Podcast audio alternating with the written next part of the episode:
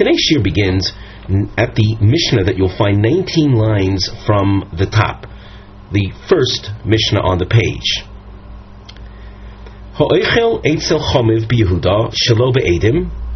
If one has a meal, he spends time with his arusa, with the woman that he married. First stage of marriage is the erusin, the kiddushin, prior to the chuppah or nisuin, which consummates the marriage, and he does so in the uh, chomiv is his father-in-law. Essentially, it means that he's spending time with his arusa in Yehuda. Yehuda is the uh, southern region of Eretz Yisrael. Shelo b'edim, and he is with her basically in seclusion. He's without witnesses. Eino yochol litoin tainas besulim. He cannot, after he enters the chuppah and does the first act of uh, bia with her, the first intimacy with her after the chuppah, he cannot exercise the tainus besulim option, because he was already in seclusion with her, and the thinking is is that if he's already in seclusion with her, and it is his wife, he would have already conducted intimacy. So for him, so to think that he would be able to claim after the chuppah, after the second stage that consummates the marriage, and uh, thinking that he would have a right to say that she was already niveles, that he she had intimacy with someone else, and that's why she is no longer a virgin, we would sort of uh, uh, laugh at him and say, hey, you were the one that Uh, created that situation of uh, removing her virginity, because when you were with her in the erusin state uh, in Yehuda visiting her, that's when you had intimacy. Midikotoni, from the language of the Mishnah, it said ha'ochel, one who does that in Yehuda. It must be that there are other parts in Yehuda where they don't have that custom of going to visit the arusa uh, in her father's house in this same region of Yehuda. Amar Abaye, Shma mina b'Yehuda nami mekoimos mekoimos yesh. So Abaye says that you see from here that in the within the region of Yehuda you have different practices, namely not only outside of Yehuda, in Golil, for example, they don't have that practice of his spending time in seclusion with his uh, arusa before the chuppah. It is, in fact, in Yehuda itself, some practice that and some don't. Rashi says, Mekomos Mekomos Yesh, Shechokim B'Minhagim, have different practices. V'nafka mina, the practical differences, D'lo Nihigi Liached, the Hechod alone Higi Yachid, in those places where they don't have this custom of allowing the couple to be in seclusion, Yochol Liton, he would be able to make the claim, the Tainus Besulim claim. The Gemara continues, Kidisanya, as you see in the following source, that within Yehuda you have different practices. On the side of the Gemara we have a Nosei Mivneh heading, a uh, topic heading with a structural note, the Uh, a shape that you see here, a uh, volcano shape, represents Sidro Shel Chiluke Minhogim Bein Yehuda V'Golil, uh, a series of different practices that you find uh, between the Yehuda region and the Golil region. Benihuge Chosan V'Kala, Yichud, Mishmush, and Shina. We'll see Uh, those what those uh, are an allusion to as we go through the source. The uh, Gemara, Kidisane Amar B'Yehuda, B'Yehuda in the Yehuda region, the southern region of Eretz Yisrael, Borishona Hayu Miachtim Es Hechosan Vesakala Sho Achas Koyim Kinisasan L'Chupa.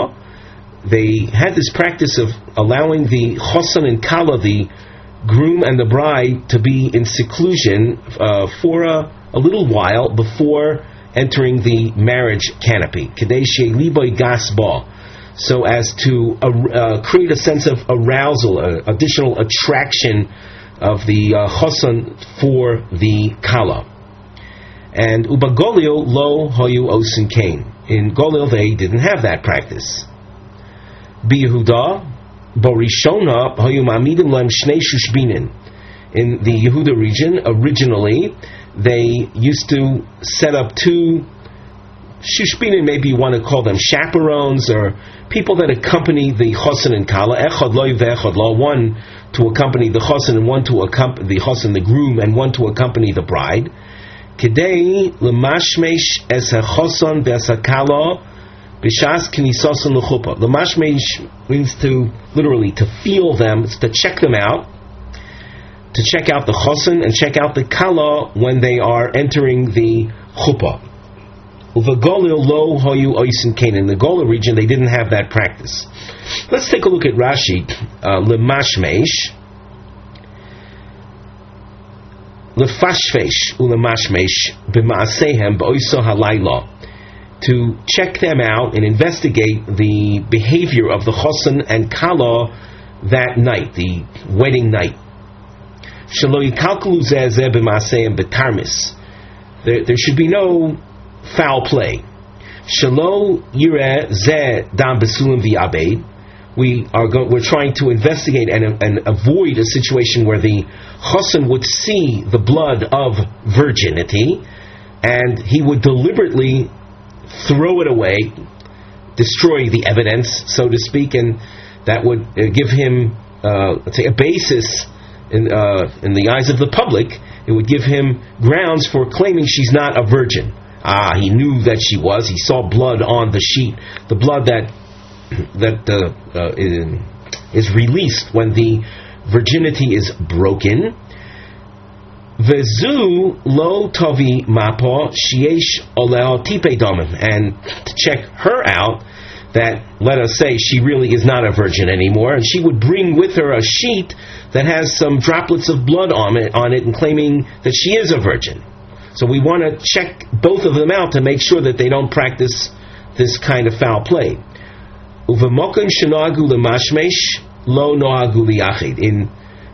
in uh, within Yehuda, where they had that practice of checking them out, so they didn't um, practice having them in seclusion. So that you can see that within Yehuda, some places they did have this the seclusion practice, and in some places no. If you were in that kind of locale where they did have the couple in seclusion before the chuppah, my mishmush boy, of what value would there be in this checking out? Hare ein shamtainis besulim. There's no. The, the the the groom loses his chance to toain, uh, I didn't find any besulim. So you see from this that within Yehuda you have different practices. We uh, just like was pointed out by the Gemara in its uh, diuk lashon, in its uh, analysis of the language ha'ochel. There are places in Yehuda where they are in seclusion before the wedding, before the wedding night, the consummation of the wedding, that is, and there are places that they don't go into seclusion. The the Gemara continues.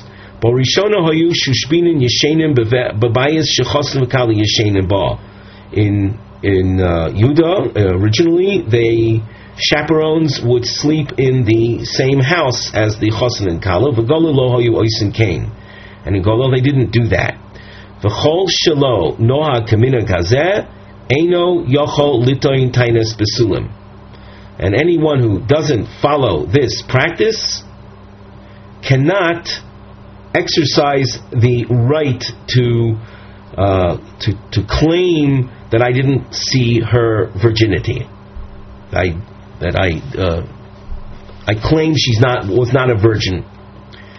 Ahe, this last phrase, what is it referring to? Ilemo aresha. If you were to say, now you see, by the way, the double underlines that you see here are explained on this side under the Mivneh heading. Shlavim levarera hechakoi.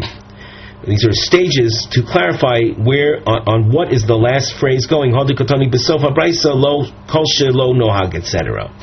So that phrase, anyone who didn't practice this loses his rights of tainus besulim. What is that phrase going on? I lemo aresha.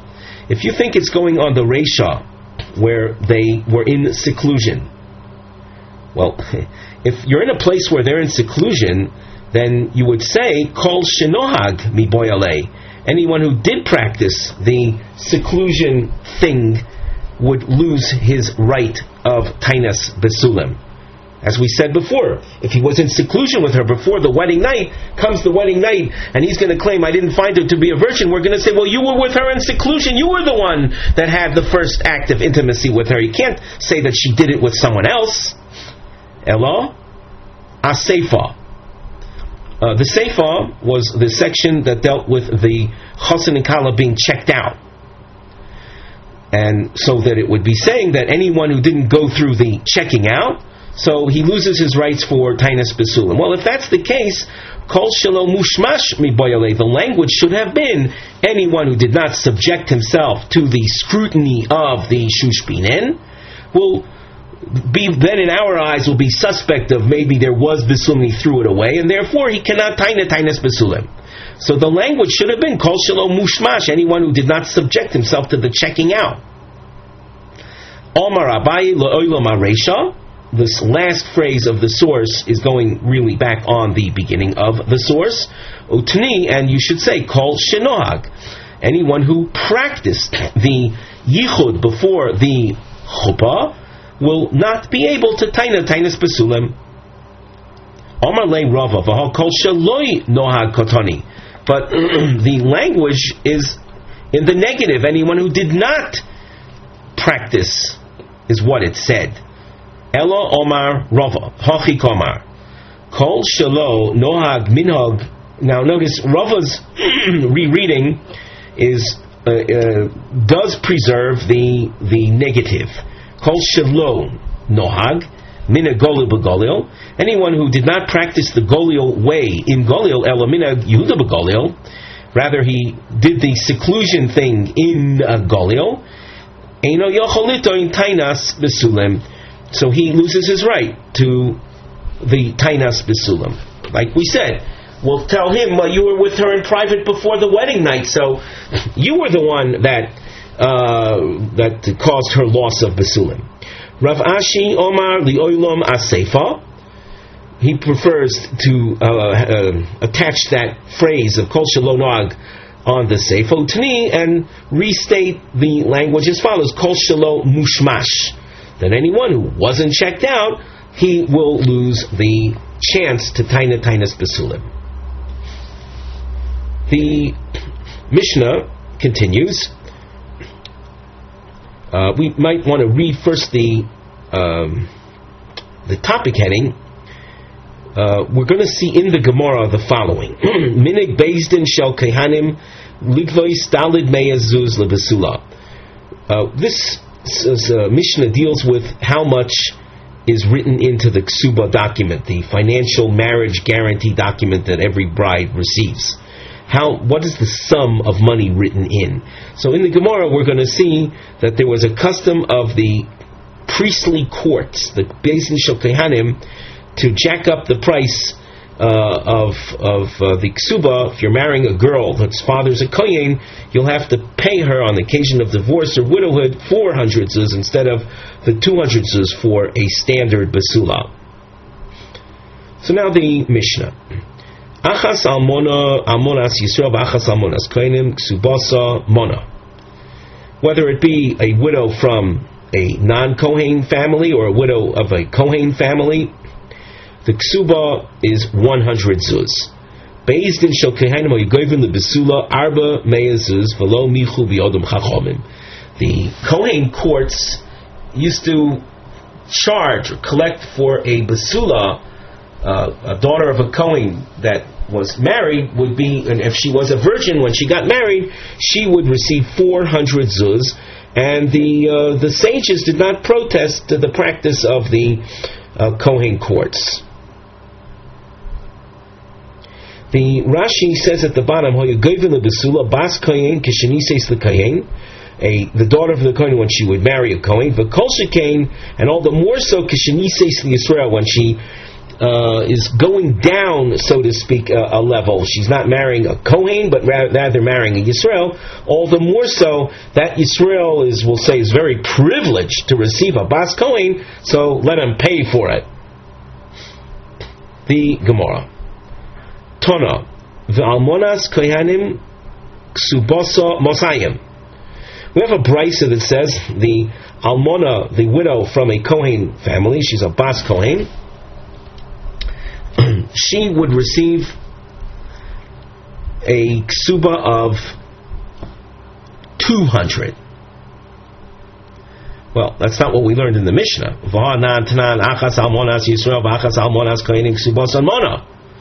The widow who's a Bas Kohen would receive only one hundred, like all other almonas, when they remarry. So how do you square away the brisa that speaks about two hundred with this, with our Mishnah that speaks about an almonas kohen one hundred? Amar Ravashi shtei takonos havu. Ravashi points out that there were two rulings that were in addition to the, we'll call the basic law. Meikora tokinu libsula arba me'azuz ula'amona mona. Originally, there was established that a Bas Kohen Basula would receive four hundred, and the Almona Bas Kohen would receive one hundred. And we want to point out that this is not a takona regarding the Almona. Regarding the Almona, that's not a new ruling. That's standard fare, where Almonas receive one hundred, and all, all Almonas, including the Bas Kohen. Now, the, there's halachic development. We continue at the top of Omid Beis. Kevon de Chozu de Mezalzeli Bahu, when uh, it was uh, perceived that the um, Almonas were treated lightly. Rashi says at the top, the Mezalzeli Bahu, the Almonas, Kalis Beinam Lotzion, Meshik Subosim Muetes. It wouldn't cost a man too much if he wanted to divorce her. So, on some uh, insignificant grounds, he would he would find an excuse to divorce her, figuring he's not going to lose too much money on it. So they were so the uh, widows who were who had remarried were treated lightly in the eyes of their of their second husbands, because the ksuba was mu'etis, was of little was a, a small quantity of money, one hundred says takinu lehu moson. So they instituted that the almonas of kohanim should receive two hundred. Dignai hoyolahen, it's not fitting, it's beneath their dignity. The afapish almonas Yisrael nami ksubasan mona, even though the ksuba of almonas uh, Yisrael, regular widows, was also was also one hundred. Miu kohanim chashivi tfei, kohanim um, occupy a, a higher status. Uknai lohem girushe b'nosem yoshim Yisrael. And as they say, the, the higher you go, the, the, the, the harder you fall. And being that they had a higher status when they were divorced, it would be it was considered a greater indignity to the kahuna, and therefore they didn't want it to be so easy to divorce the uh, the uh, almona Bas Kohen. However, That was, so that was the first stage of, of uh, new ruling, to establish a two hundred uh, ksuba for the almonas kohen.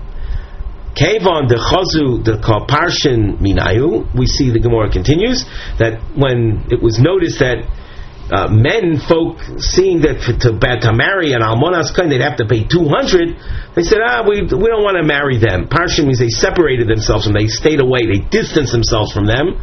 The Amri, figuring Adinasvinon Almonas Kehanim, instead of marrying an Almonas Kehanim, which will cost us two hundred zuz, Nazel Nasib Basila Bas Yisrael, might as well benefit by having a virgin Bas Yisrael. It costs the same thing, the two hundred zuz, which was standard fare for Ksubas of Benos Yisrael. So they, uh, so now, after having raised the Almonas, the ksubas of Almonas Kehanim to two hundred, they saw that had backfired. Adrinu lemilsayo, they reinstated the original one hundred. So the two sources that we saw at the bottom of Amud Aleph, our Mishnah and the Brisa, were simply referring to different times in the historical development of almonas of of ksubois of almonas chayein. Basin shel kehanim b'chulei. Omar Rav Yehuda Amar Shmuel lo basin shel kehanim bilvad omru. This is not limited to the courts of the kehanim. Ela afilu mishpachos hamiyuchasos b'Yisrael. Even uh, families of pure uh, genealogy. When we say miyuchasos, one sh- one should understand these are families that don't have problems of mamzerus in their background, or mamzerus is illegitimacy or slavery. They're miuchasos, they have pure genealogy. They have uh, so even those kind of families, imrotsu lasos kedera shakayin and moisim moisim. If they if they should decide to up the ksuba of their daughters, they could do so as well. And the idea being that it's a, a privilege. Uh, one would pay for the privilege of marrying a girl, a woman who has this clean, pure background. Meisvei, we raise an objection to Rav Yehuda Amar Shmuel. One who wants to practice like the Kohanim did, this idea of raising the the ksuba uh, value or cost. They could do kagon, and what are the ex- what are the examples? And here we have to pay exa- attention to the specific examples. Bas Yisrael l'kayin, ubas kayin l'Yisrael oisin. So, in a case where there's a, a marriage between a non-kohen and a kohen, so it can be done. And we infer bas Yisrael l'kayin, ubas kayin l'Yisrael who dikotzat kahuna. In the two examples cited, there was an element of kahuna. Aval bas Yisrael Yisrael lo. But the uh, a, a daughter of a non-Kohen marrying a man who's a non-Kohen, no, there's no upping of the ksuba. The Gemara says, lo mibaya komar. The source that we just read is to be read in the lo mibaya fashion or structure, which will become very clear. But just keep note, uh, what's what's the main point? We're preserving Rav Yehuda Amar Shmuel right now.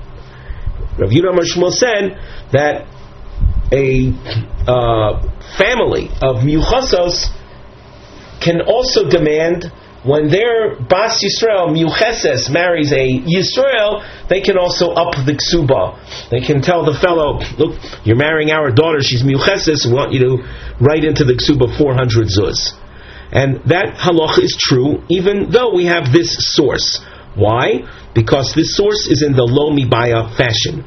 Lo mibaya, I don't have to tell you, bas Yisrael Yisrael, that they can insist on a an uh, an up a raised value ksuba. The low motzi omar law, the chassan cannot tell her when he himself is is Yisrael. He can't tell her aluye kom alinon loch. I'm r- raising you by your marrying me. You're gaining a, a higher status. We're on the same level. So uh, in a in a case like that, it's it's kind of obvious that if she's miuchesis and they want to raise the ksuba to four hundred, they can do that. Avol, but there's another case which I might have thought otherwise, and that's why the source had to clarify it. Avol bas Yisrael l'kohen, where you have a, a bas Yisrael marrying a kohen, the motzi omar law, where you might have thought he could tell her, but you expect me to pay you a higher ksuba? You're marrying me. I'm a kohen. You're only a bas Yisrael. Aluye kamalinon lech. By marrying me, you are ra- you are rising up in status, and I'm not gonna I'm not gonna pay you four hundred zuz. Amolo. I would have thought maybe because he has that counterclaim that that they, they couldn't ins- they couldn't practice uh, an increased ksuba in the case of a bas Yisrael marrying a kohen. Kamash Malon, that's why we need this Tanaic source to tell us that in that case as well, even though she's a bas Yisrael and he, and he is a kohen, the fact that she's uh, uh, gaining this increased status is not enough reason for him, the kohen, uh, not to write into the ksuba the raised four hundred zuz amount. Now we begin a series of Mishnayos, and on the side of the Gemara, under the Mivneh Hayring, the under the structural note, the crown shape appears. Sidra Shel Shloisha Mishnayos. There's a series of or Shel Shalosh Mishnayos, a series of three Mishnayos. Shebahem Cholkin Rabban Gamliel Rebbe Elazar Mul Rebbe Yoshua, where you see a joint effort on the part of Rabban Gamliel and Rebbe Elazar against Rebbe Yoshua. Im Hamin. L'isha betanasa, whether to believe a woman in her claims. We'll see in these Mishnayos, the couple gets married, the husband claims one thing, and she challenges him, she claims something else, and all of this, of course, is in the realm of his having expected her to be a virgin. And it turns out there's that, that she is something else. The Mishnah. Man marries a woman and he does not find her to be a virgin. He omeres misherastani nasti v'nistachvos sodeu. She claims, right, uh, I'm I'm not a virgin, but you you still will owe me the full two hundred zuz because I was raped after the Erusin. When we first married, when you offered me the money in, in exchange for my acceptance of the uh, of the money in order and in order to marry you, at that point I was still a virgin. Right now, when the chuppah night comes, consummation night comes, you find me to be a non-virgin. That's all true, but that's because I was raped after you married me, and it's your loss. Without translating it literally, means it's your loss. Vuomer Loki, and he says back, not so. Your intimacy causing your loss of virginity was before I married you. And it's it's a, all one big mistake. I expected a besulam, and it turns out you're not that. I am not paying you anything. Rabban Gamliel, Rabbi Elazar, Omim, they both say ne'emenes. She is believed. Now, Rashi adds what we are to think at this point.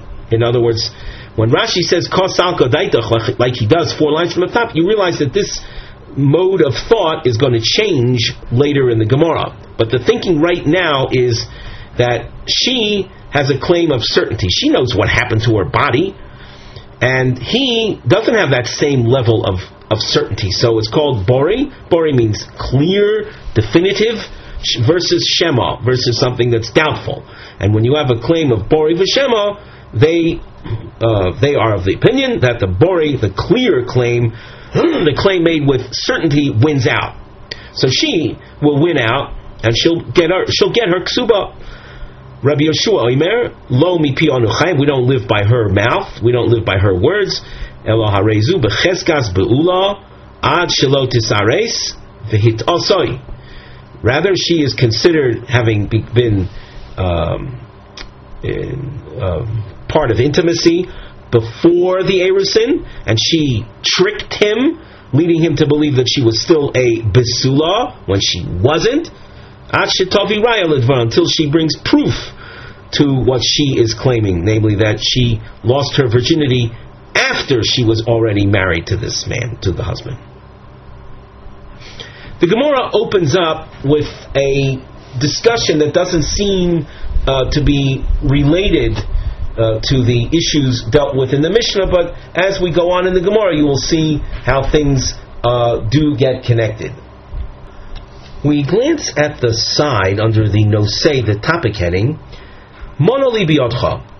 Mister A claims that Mister B owes him money. Monoli means, uh, mon is a hundred, a hundred dollars of mine are in your hands, meaning you owe me a hundred dollars. Valo Omer, Amy Yodan. The other one says, oh, I don't know. So how do we look at that? So on the one hand, Bori V'Shema. As we learned in the Mishnah, we made an allusion to Rashi's comment, that here you see someone with a claim of certainty, I know you owe me a hundred. And you have the other guy, the Shema, saying, I don't know. It's a, a statement of doubt. So how do we rule in a case like that? So if you rule in favor of the claimer, that means you hold that in Bori V'Shema, that Bori Adif. Adif means better. That it's a, a, a better claim, and it's, it's it's so much better that he is entitled to to collect money, to, in effect, remove the money from its current state, its current presence, its current status. Meaning, to remove it from B, from the pos- po- possession of B, and have it transferred to the possession of A. There's another approach. When you have a situation of Mister A claiming money from Mister B, one might say, Uki mamona b'cheskas marei. Establish the money in its owner's possession. Who is the current owner of the money? Well, the one who's holding on to it, the one in whose wallet it is found, or the one in whose bank account it is located. He is the one that has the chazaka, the, he has this, the the uh, possession of it. And the uh, issue is, can a strong claim be grounds for removing it from its current uh, status? So this approach says, Uki Mamona B'cheskes Marei, means that a, a claim, though it's a, a claim with with a, with certainty, it's not strong enough to have a status change, a chazaka change. The Gemara, Itmar, Mono Li B'yadcha. Mister A claims from Mister B, you owe me a hundred. Valo Omer, Mister B responds, Eini Yodea, I'm not sure about that. Rabbi Yehuda, Rabbi Rav Huna Amri, they together say, Chayav, he has to pay. The fellow who claimed he didn't know, too bad, you don't know. The other one has a solid claim, a claim made of certainty, so you have to pay. Rav Nachman, Rav Yochanan Amri, Potter, that he is exempt. Mister B does not have to pay. And the Gemara now explains, Rav Hunav Rav Yehuda Amri, they both say Chayav, Bori V'Shema, Bori Adif. When you have one claim made with certainty and the other claim from a position of doubt, the claim of Bori, of certainty, wins out. Rav Nachman, Rav Yochanan Amri, Pater, that Mister B is exempt from paying. Uki Mamona B'cheskas Marei. We maintain the money in the possession of the owner, and that pushes off a Tainas Bori. Note that as we go on in the Gemara, is a long point. Omar le Abaye le Rav Yosef. Ha de Rav Huna of Rav Yehuda, that which they held that he's chayav to pay, that the Tainis Bori is stronger. De Shmuel he. That's in in uh, in light of or following the ruling of Shmuel. Desnan. What we do now is we present the Tanaic source, and following the Tanaic source, Shmuel's name will appear. So this, the Mishnah says, it's a Mishnah later on, Hoysa Muberes, a woman comes to us, pregnant, the Omru law, and we ask the woman, Ma tivo shel ubar zeh, what's the nature of this child, in terms of is he a, uh, a kosher Jew, or is he questionable? So she says, Mi'ish ploni v'kohenhu. The pregnancy that I am carrying with me right now is from a person that's miuchas. The word v'kohen is a, is a, we'll say, a borrowed expression, or is an illustrative expression of those who are of pure genealogical background. No problem of mamzerus or avdus in their history. So she claims, the child that I'm carrying, you don't have to worry, he is, he's got a clean record. The, and Rabbi Gamliel, Rabbi Lezer Omrim, Nemenes. And they, these two Tanoim give her credibility. She is to be believed. The Omer of Yudam Shmuel, Halacha ke Rabbi Gamliel. Shmuel says, and we will rule like Rabbi Gamliel. The Omer le Shmuel bar Yehuda, the Rav Yehuda. Rav Shmuel bar Yehuda says to Rav Yehuda, Shinana. Shinana means uh, wise one, sharp one. Amrislon mishmei de Shmuel. You, uh, Rav Shmuel, uh, Rav Shmuel Bar Yehuda says to Rav Yehuda, you told us Amr Slon Mishmei Dishmuel. Don't confuse, by the way, this gentleman Rav, the Rav here, Rav Shmuel Bar Yehuda, with the original Shmuel. It's different people. So Rav Shmuel Bar Yehuda says to Rav Yehuda, you told us in the name of Shmuel, Halacha ki Rav Gamliel af borishona. The halacha shall follow Rav Gamliel, even in the first case. The first case is a reference to the Tevias Ksuba, where uh, where a woman is placing a claim to get paid her Ksuba. We saw this in our Mishnah, where she's claiming she has a Ksuba coming to her, and he's saying back, uh, no, no, no, uh, you were already a non-Basula before you ever married me. My Afbo Rishona. What is the point that's being made over here, that the halacha will follow Rabbi Gamliel even in this case? The Gemara explains, Afagav deiko lemeimar uki mamona b'cheskes merei. Even though one could have said that we leave the money in the possession of its owner, that is, the husband. Even so, Amar Rabbi Gamliel bori adif. Rabbi Gamliel still gives more power to the claim of bori, the claim made of, with confidence, with certainty, namely her claim. She knows what happened to her body, and she will get the two hundred zuz. The Gemara continues, Lema Rav Yehuda v'Rav Huna, the Amri Rav Gamliel, Rav Nachman v'Rav Yochanan, the Amri Rav Yehoshua.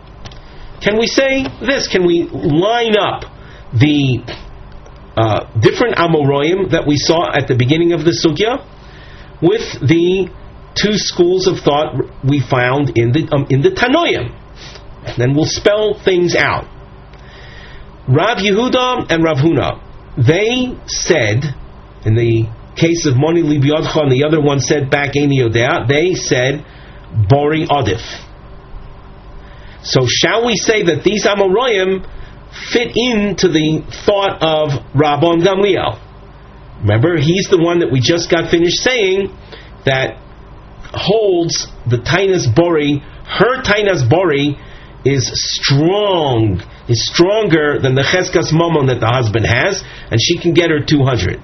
So that in the uh, the case with the loan, the, the claimed money, uh, and their ruling would parallel the ruling of Rabbi Gamliel with the woman and her claims on the Ksuba.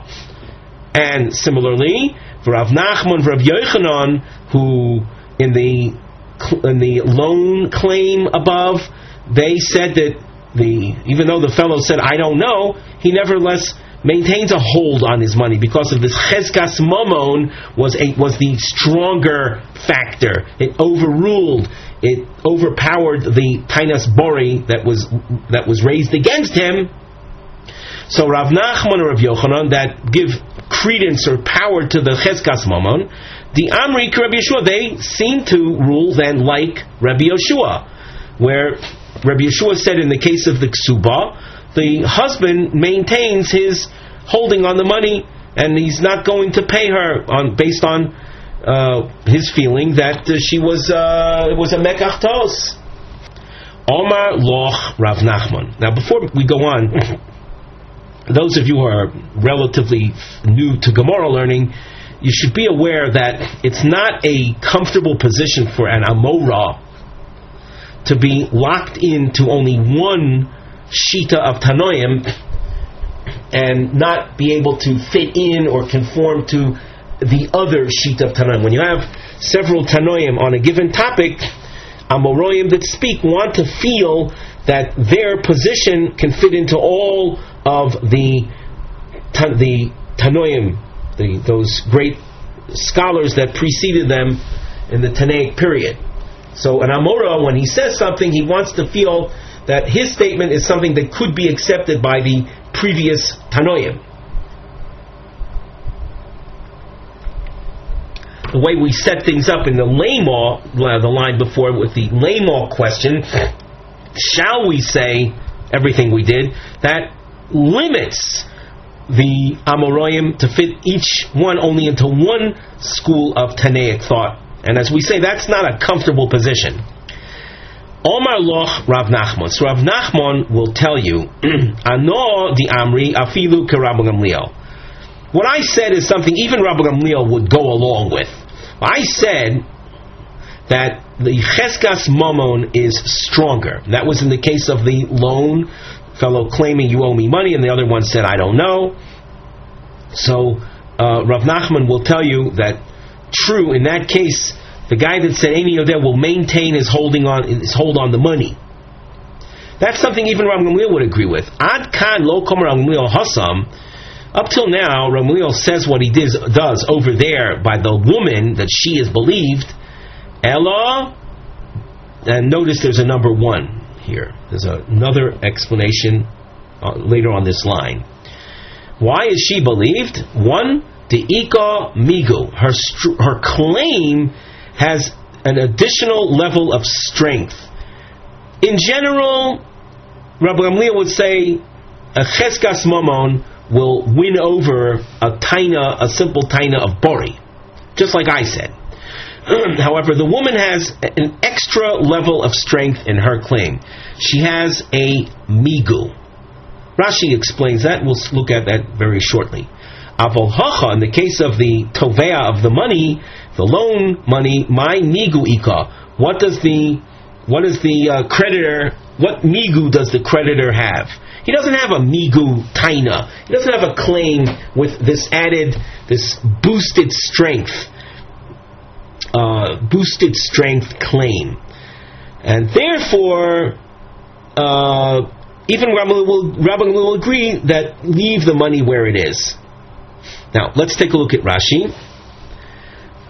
Rashi, Ela Deika Migu. Kagon, and what we see in this, uh, there are, um, Rashi right now is quoting two Mishnayos. Uh, one we've seen and one's an upcoming Mishnah.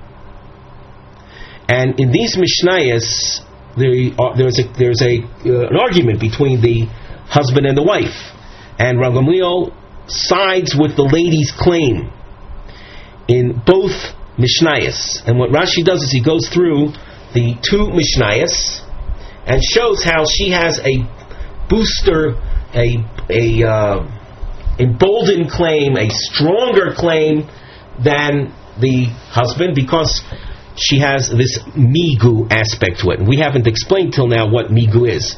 But the framework of migu basically is that you should believe me in what I'm saying now because I could have put in a better claim that you wouldn't have been able to refute.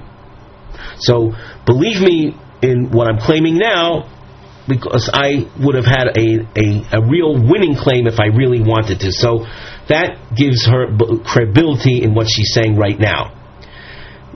Now Rashi explains, Kagon Mishe Rastani Nenasti, the claim that she makes in our Mishnah that the reason you don't find me to be absurd is because I was raped after you already married me.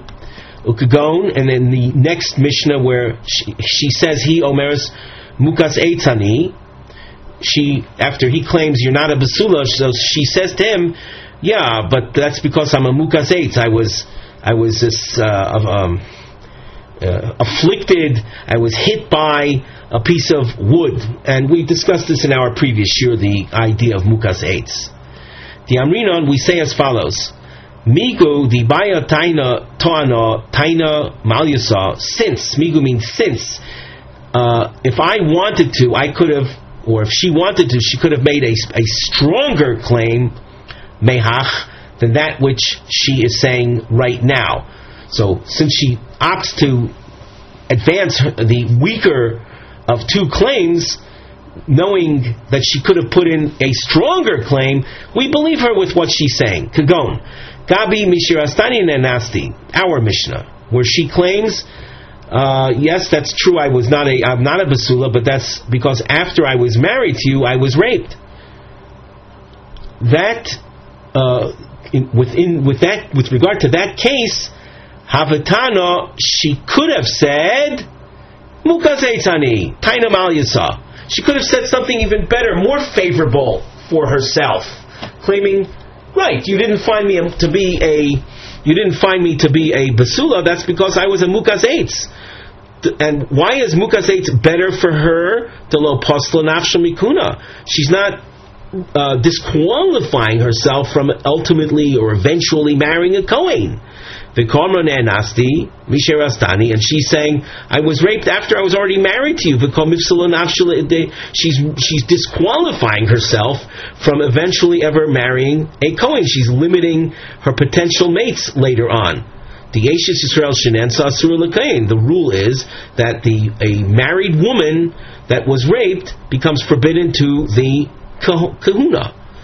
Shema mino kushto karma. Therefore, in our Mishnah, Rabbi Gamliel says she has such a wonderful claim because she could have said something even more beneficial to herself, and she opted not to do so.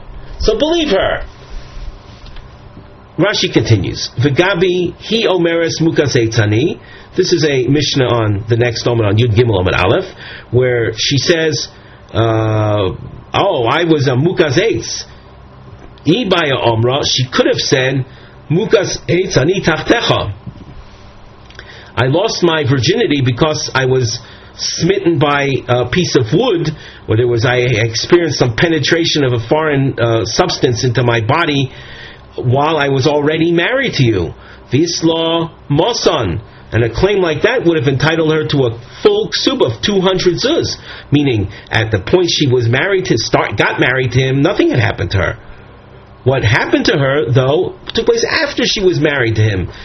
So since at the time she was married, she was a basula, she would be entitled to two hundred zuz. And she says, Mukas eitzani kaidim lachein, v'ein li elamona. And she says, you should believe me, therefore, in what I'm saying now, that I was a mukas eitz before I married you, and therefore I have a ksuba of one hundred coming to me. Where he, the husband, is taining, uh, you claim you're a mukas eitz. No, you were niveles, you were you were a participant in participatory in, in intimacy before I married you. So what we have just done now through the Rashi is understood uh, Rav Nachman's point of view that in general a, uh, a uh, say a controversy over over money matters would be settled through looking at the Cheskas Mammon. Where is the money right now? Who is in? Who is the current possessor of it? In as far as the Mishnayos are concerned, and Rabbi Gamliel. Rav Nachman says, Rav Gamliel can see things my way, that in general we go basar cheskas mam, we follow a, the, where the thing is right now. However, in the Mishnayos where we see the woman winning over the man, according to Rav Gamliel, and effectively removing the money from him, transferring it to her, based on her claims, that's because she has a, she has a, a super bolstered claim that we explained in the Rashi through a migu.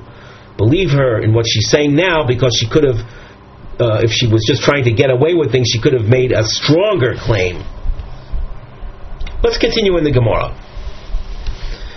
Inami ad kan lo koma Rabbi Gamliel hasam. Another uh, approach to enable Rav Nachman to fit into Rabbi Gamliel is as follows: that up till now, Rabbi Gamliel did not say what he did; that she is believed. Elo de'amrinon uk mo achazoka. She has her own given status, meaning she was born as a basula. She was a regular baby. She was born as a basula. So she's able to enjoy that status um, over his claims that she is not. We look at Rashi, Ukma achazoka, misafkalon ashas erusin. We are confronted with this doubt regarding what was her status at the point of marriage, the initial stage of marriage, the erusin. I basula havoi, if she was a basula, v'nishtabed lo mulamasayim, and he would then be bound to pay her in the event of a divorce or widowhood two hundred, or I beulo havoi, or maybe she was a beula at the time of erusin. A beula meaning she already had intimacy beforehand. Hameid isha achizkasa ubesula nolda.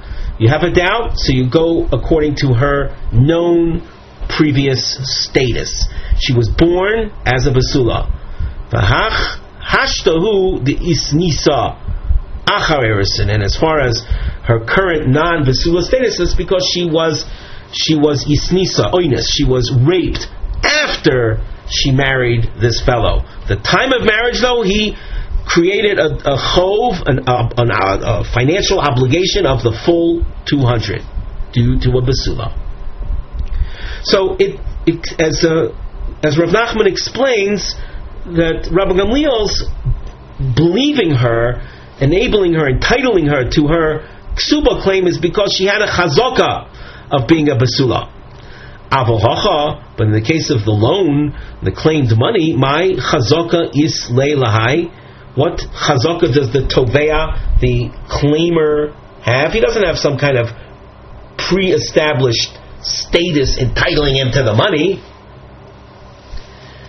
So what have we done so far? We have sh- we have shown that Rav Nachman is uh, he, who is an Amora, and his point of uh, his ruling above of Uki Mamona Becheskas Marei is something that even Rabban Gamliel could agree with.